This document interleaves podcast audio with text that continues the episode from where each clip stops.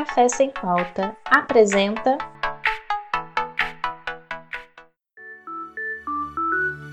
Os novos desafios da educação. Como estudantes e professores estão lidando com as adaptações ao ensino à distância.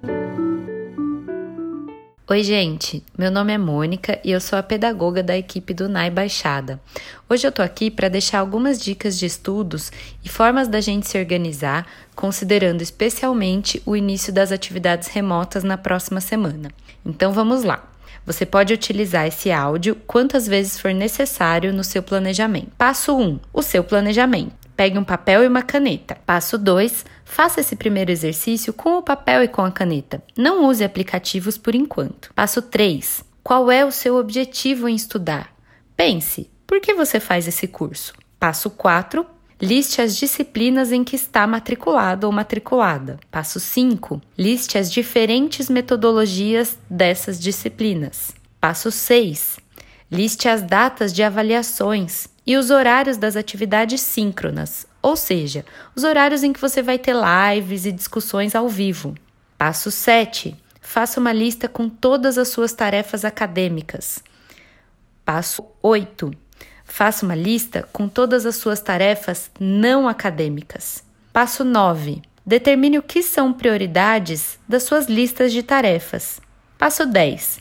Descansa um pouquinho. Tira cinco minutinhos, toma um café ou um suco. Passo 11. Revise as suas prioridades. Passo 12. Estabeleça pequenas metas para cada uma das suas tarefas. Passo 13. Organize a sua agenda semanal. Comece pelas atividades que você não escolhe os horários. Na sequência, preencha os horários vagos com as tarefas prioritárias. Passo 14. Revise se você reservou tempo para as atividades de lazer e de contatos com os amigos e com a família. Passo 15. Verifique se há momentos de descanso, para alimentação adequada, atividade física e um sono com qualidade. Passo 16.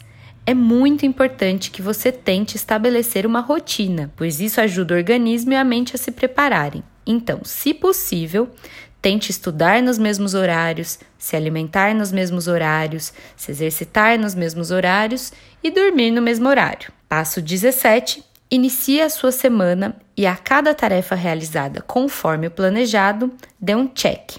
No final da semana, volte para o passo 7. É isso, gente. Logo eu volto para mais dicas e desejo um bom início de atividade para vocês. Até mais! O programa Café Sem Pauta é parte do projeto de extensão Vozes da Voz.